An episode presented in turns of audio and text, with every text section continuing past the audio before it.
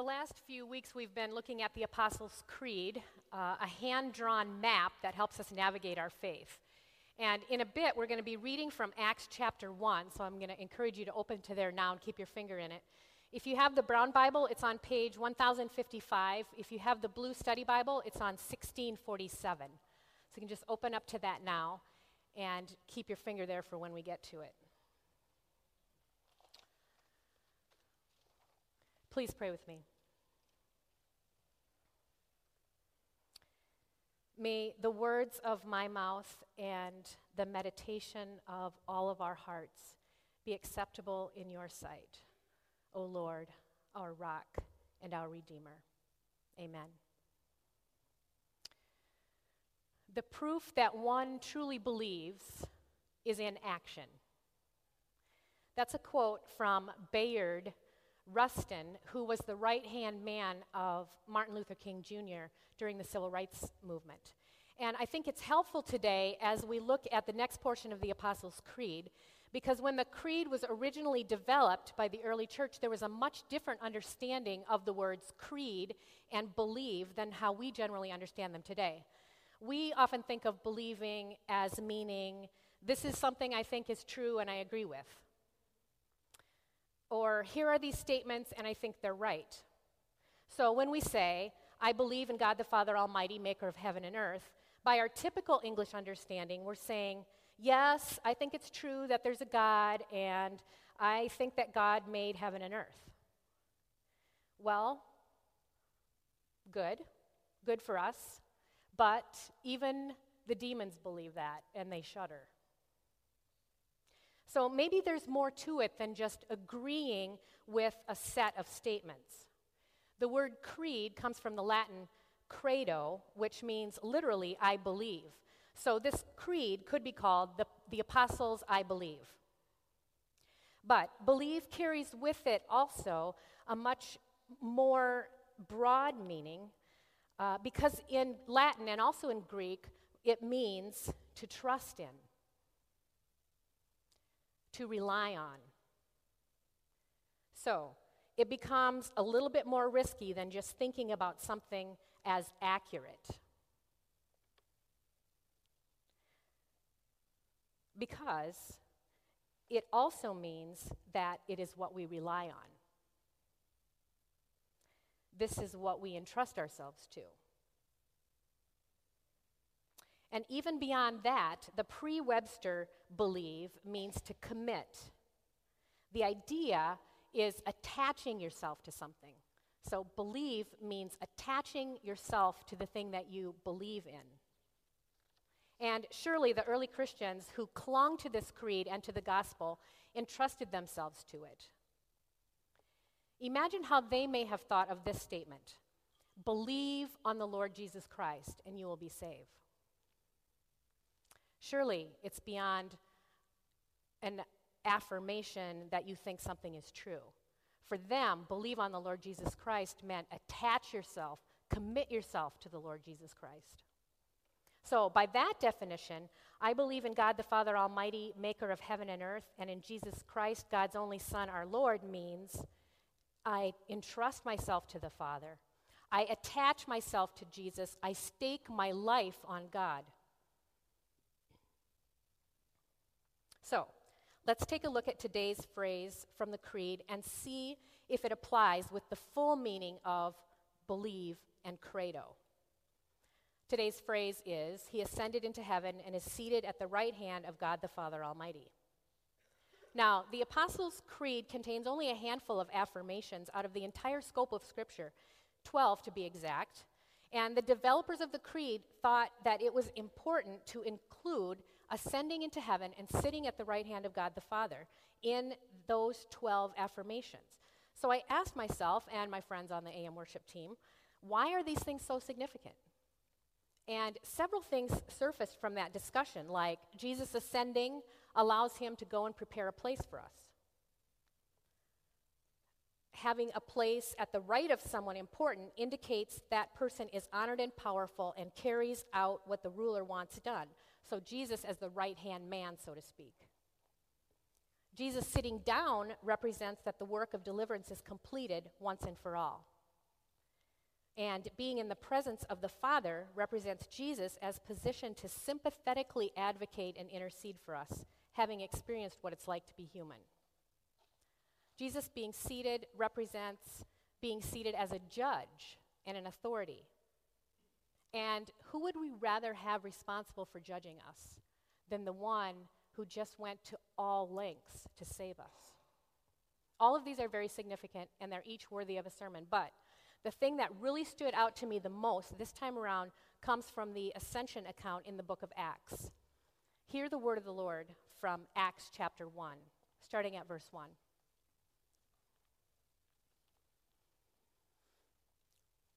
In my former book, Theophilus, I wrote about all that Jesus began to do and teach until the day he was taken up to heaven, after giving instructions through the Holy Spirit to the apostles he had chosen.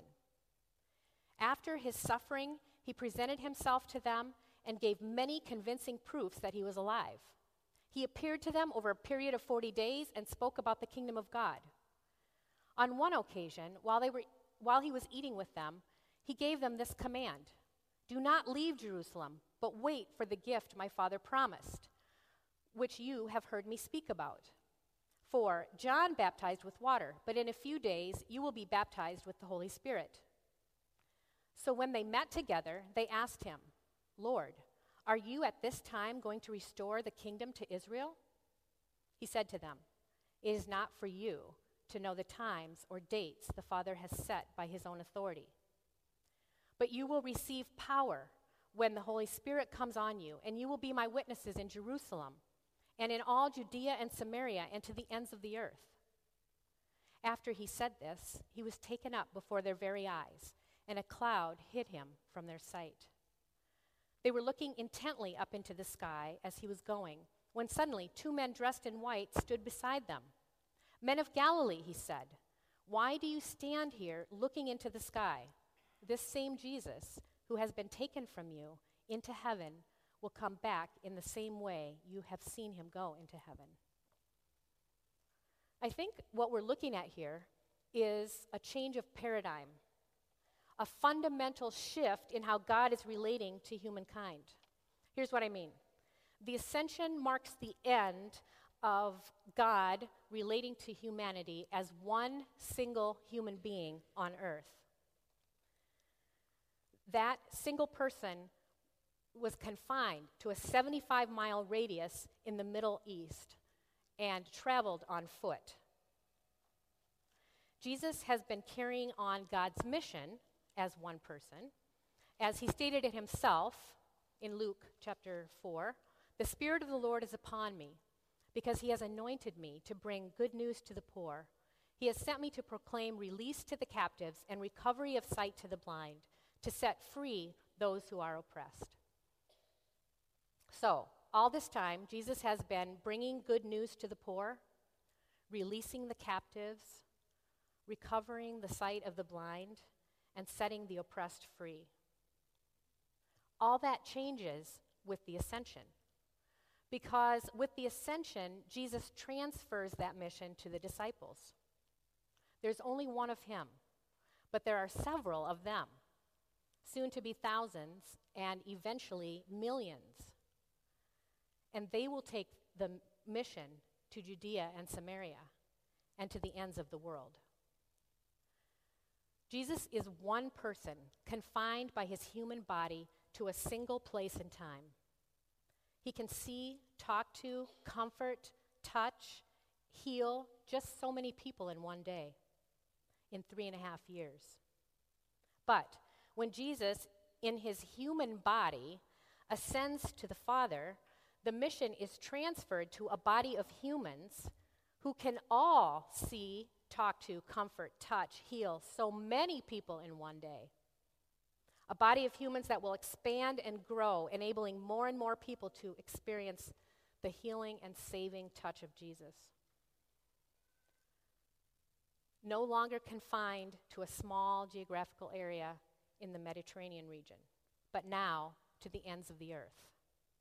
Because the proof that one truly believes is in action. And Jesus has been preparing his people for just this during all of his years with them on earth. Jesus has trained them day in and day out. He modeled. He told stories. He explained. He sent them out on internship and brought them back again together to process. In between, born of the Virgin Mary and suffered under Pontius Pilate, Jesus conducts this very intentional but very natural process of watch me so that you know how to do this when I'm gone. At the ascension, he commissions them. You shall be my witnesses, both in Jerusalem and in all Judea and Samaria, and even to the remotest part of the earth. Now the mission can explode, and we are part of that expanding mission, because through them, it becomes our mission as well. That mission, touching people with the healing and saving touch of God, becomes our life, our singular purpose, if we entrust ourselves to Jesus, believe on Jesus. If we attach ourselves to God, believe in God. The word witnesses in verse 8 is from the Greek word martures, which becomes, in English, the word martyr. And of course, a martyr is someone who gives their life for a cause. So Jesus is asking them and us to give our lives to the cause that he already gave his life up for. Remember Paul's words, present your bodies as a living sacrifice? Now, this could seem a little overwhelming, like a huge project, the project of being Jesus to the ends of the earth. That project in our hands now, requiring our lives. Well, it probably felt overwhelming to those who were gathered at the ascension too. So it's crucial to see that Jesus doesn't leave them to do this mission on their own. Look at verse 8 again. But you will receive power when the Holy Spirit has come upon you. They will not be on their own with just their own little human selves. Rather, the Spirit will whisper instructions to them. The Spirit will remind them of the things that Jesus said and did. And the Spirit will help them understand what it means. The Spirit will give them power to heal and do miracles, give them words to speak and courage to speak them. The Spirit will empower them. If you're familiar with the book of Acts, you know that the disciples were completely different people after God sends the Spirit on them at Pentecost. They go out with courage and authority and turn their small part of the world upside down. The people respond and follow Jesus by the thousands. That's the Holy Spirit. So, here's the picture. Jesus, God incarnate in one human being, ascends to heaven and sits on the right hand of God the Father Almighty with all authority restored to him, in control of everything, and the Spirit is dispersed among the disciples, so that we can carry out the mission of Jesus, bringing good news to the poor, releasing the captives, recovering the sight of the blind, and setting the oppressed free. And they, after receiving the mission from Jesus and the disciples passing it on to those that they came in contact, it now is passed on to us.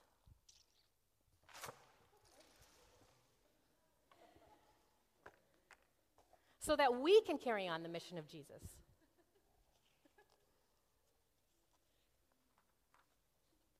But we do it with the power of the Holy Spirit, who whispers instructions, who empowers us to heal, who gives us words to speak and the courage to speak them. The Spirit will empower us.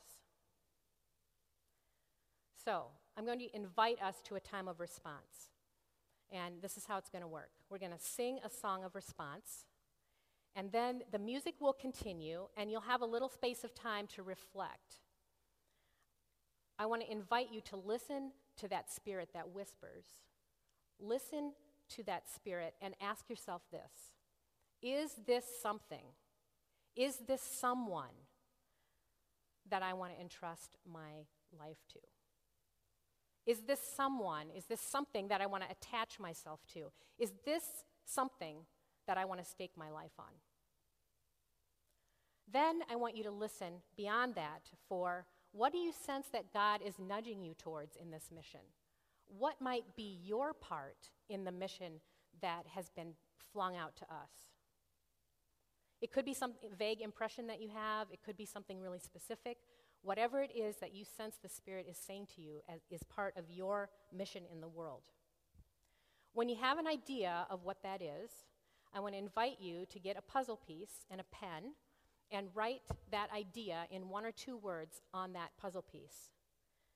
Then, if you wish, you can keep that piece in your billfold or in your purse or in your backpack. And when you see it, here's the challenge. Pay attention to how the Holy Spirit is working that out in your life. After a little while of meditation and reflection and getting the pieces and writing on them, we're going to stand together and we're going to say the Apostles' Creed. But this time, if you choose to say it, I want to challenge you to say it with the broader meaning of I believe. So the meaning of I attach myself to, I stake my life on this. You don't have to say it if you don't want to. But if you do say it with that thought in mind, with that understanding of I believe, I stake my life on. Because the proof that one truly believes is in action. Let's pray. Blessed are you, Lord God, creator of the universe. Everything came into being by your word, and you have chosen to include us in what you are doing in this world. Lord, may we hear now your Holy Spirit as you whisper to us about whether this is something we can stake our lives on and what part of that mission you're entrusting to us. In Jesus' name we pray.